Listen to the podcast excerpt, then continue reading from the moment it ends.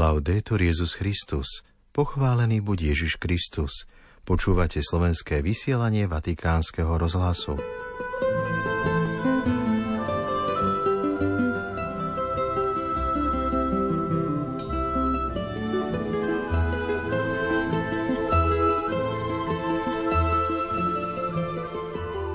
Vo Vatikánskej bazilike svätý Otec dnešnú nedeľu Božieho slova ustanovil dve nové lektorky a 9 katechétov.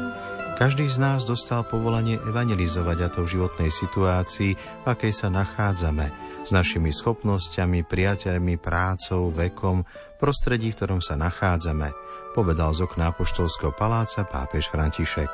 Archimandrita Marko Drulák nám v pravidelnej rubrike predstaví úctu k Ježišovom božskému srdcu vo východných katolických cirkvách. Príjemný nedelný podvečer vám z väčšného mesta praje otec Martin Jarábek. Vatikán.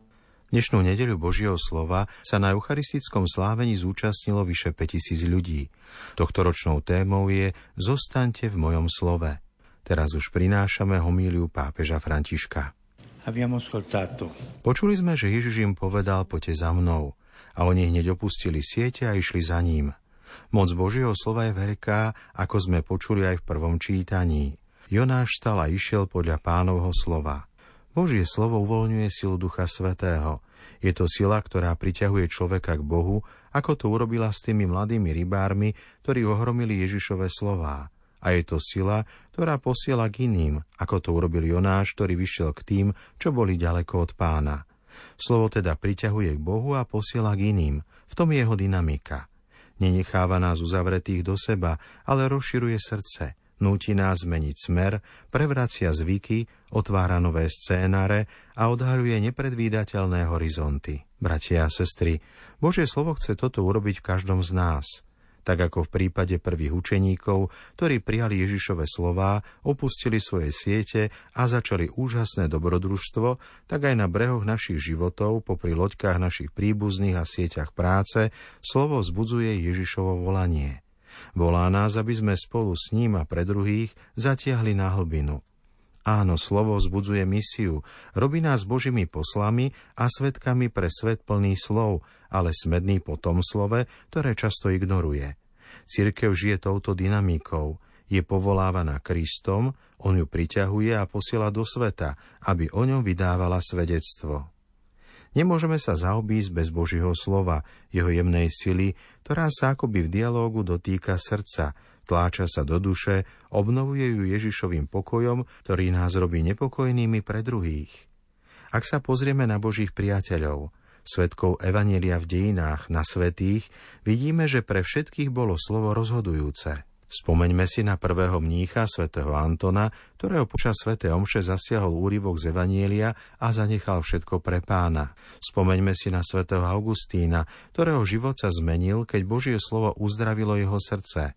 Spomeňme si na svetú Teréziu od dieťaťa Ježiša, ktorá objavila svoje povolanie pri čítaní listov svätého Pavla.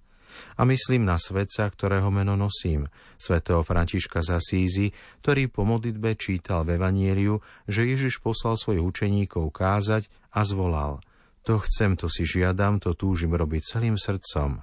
Ich životy boli zmenené slovom života, pánovým slovom. Je otázne, prečo sa však to isté nedeje aj mnohým z nás. Často počúvame Božie slovo, vstúpi do jedného ucha a vyjde druhým uchom von. Prečo je tomu tak? Možno preto, ako nám ukazujú títo svetkovia, že nesmieme byť hluchí k slovu. To je naše nebezpečenstvo. Sme zahlcovaní tisíckami slov a necháme si ujsť Božie slovo. Počujeme ho, ale nepočúvame ho. Počúvame ho, ale nezachovávame ho. A ak ho aj zachovávame, nenecháme sa ním vyprovokovať k zmene. Predovšetkým ho čítame, ale sa ním nemodlíme zatiaľ čo čítanie svätého písma má byť sprevádzané modlitbou, aby sa nadviazal dialog medzi Bohom a človekom. Nezabúdajme na dva základné rozmery kresťanskej modlitby – počúvanie slova a adoráciu pána. Urobme priestor pre premodlené Ježišovo slovo a stane sa nám to, čo prvým učeníkom. Vráťme sa preto k dnešnému evanieliu, ktoré nám prináša dve gestá, ktoré vyplynuli z Ježišovho slova. Zanechali siete a išli za ním. Zanechali a nasledovali. Pozastavme sa nakrátko pri tom. Čo zanechali? Člna siete, teda životory viedli až do tej chvíle. Tak často z námahou opúšťame svoje istoty, zvyky, pretože sa v nich zachytávame ako ryby v sieti. Ale tí, ktorí sú v kontakte so slovom, sa uzdravujú zo sídel minulosti.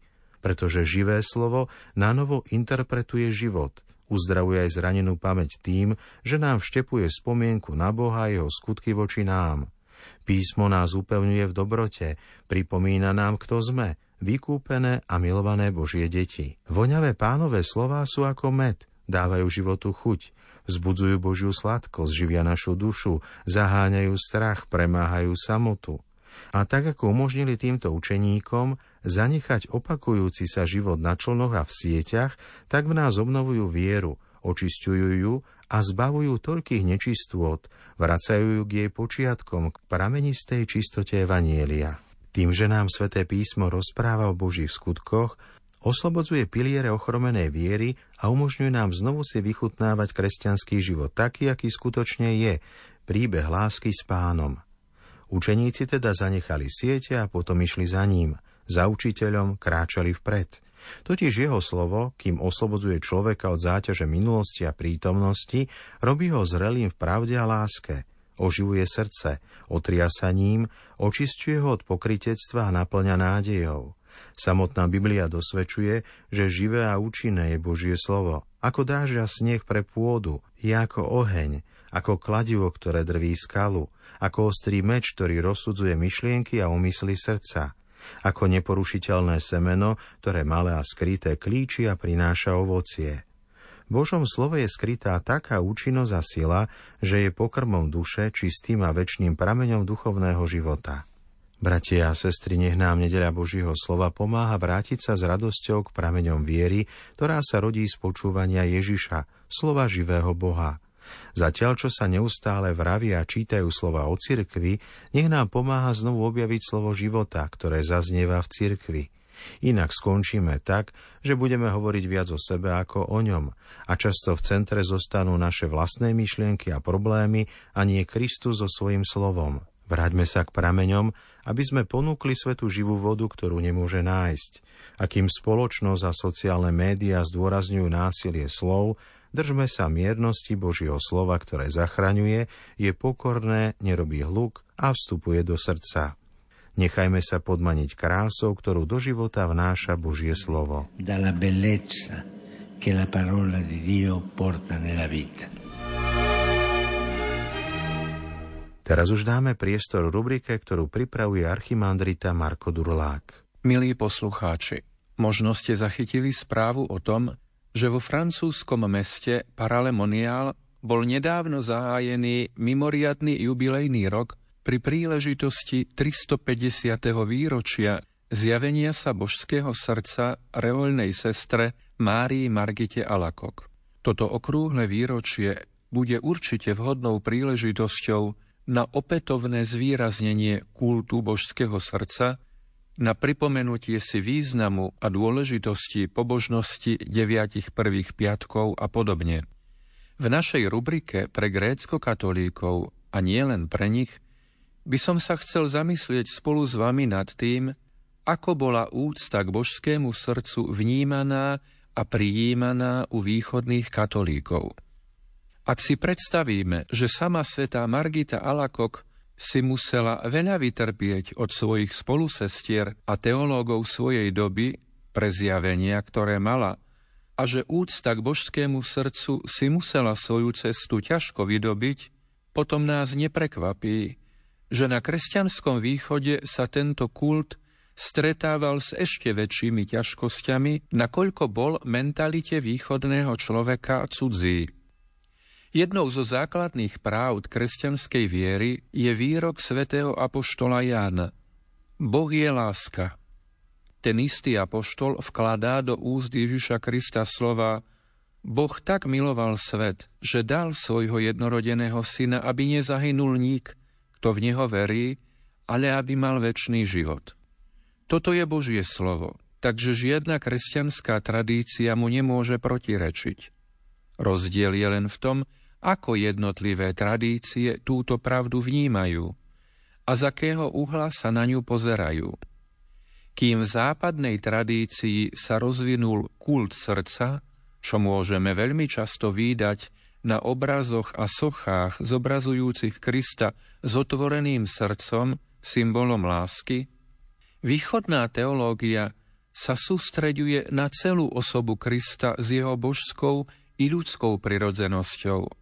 A preto namiesto výrazu božské srdce uprednostňuje výraz Kristus človeka milujúci, po grécky filantropos, čo staroslovienčina prekladá ako čelový koľúbec. Celá církev verí a vyznáva, že Ježiš Kristus je pravý Boh a pravý človek, nosiaci v sebe dve nezmiešané prirodzenosti, božskú a ľudskú. Ale čo do spôsobu vnímania tejto pravdy viery môžeme vidieť, že kresťanský východ sa viac zameral na božskú prirodzenosť Krista, čo sa prejavuje tým, že ho vníma väčšmi vo svetle vzkriesenia a preto aj Kristov kríž zobrazuje skôr ako oslávený, vznešený a triumfálny, kým kresťanský západ sa viac zameriava na ľudskú prirodzenosť Krista. Preto Kristovo utrpenie, rozjímanie o jeho mukách, pobožnosť ku Kristovým ranám, krížové cesty a pašijové hry tešili sa na západe vždy veľkej obľúbe a v západnej mystike zaujímajú významné miesto. Tu patrí aj zobrazovanie srdca, ovenčeného trňovou korunou, s veľkou otvorenou jazvou a krížom, ktorý sa týči na jeho vrchole. Napriek tomu, že sa tu stretávame s rozdielným pohľadom na vec, všetkých kresťanov, tak východných ako aj západných, spája spoločná túžba a síce oslavovať lásku trojjediného Boha, najmä druhej božskej osoby Ježiša Krista, ktorý priniesol spásu celému ľudskému rodu. Nábožnosť západného človeka uctieva Božiu lásku, ktorá trpí a zomiera za nás.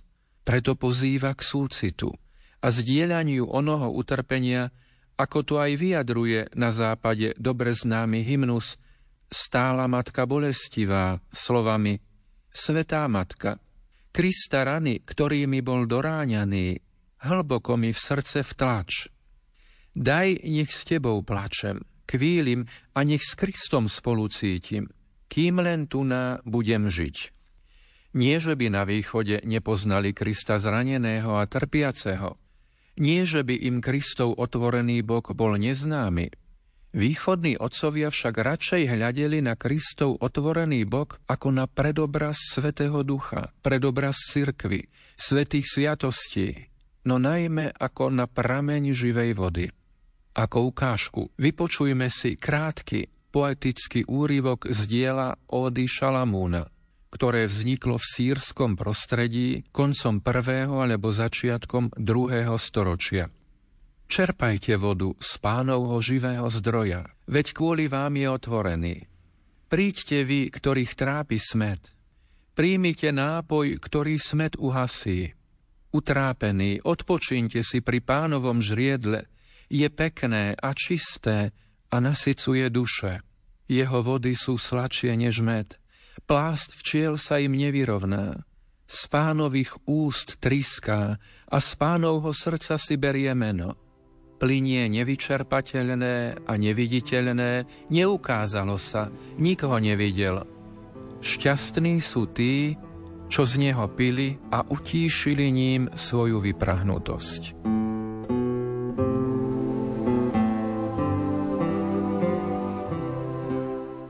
Poslucháči, po slovách archimandritu Marka Druláka sa už s vami lúčime. Do počutia zajtra. Laudetur Jezus Christus.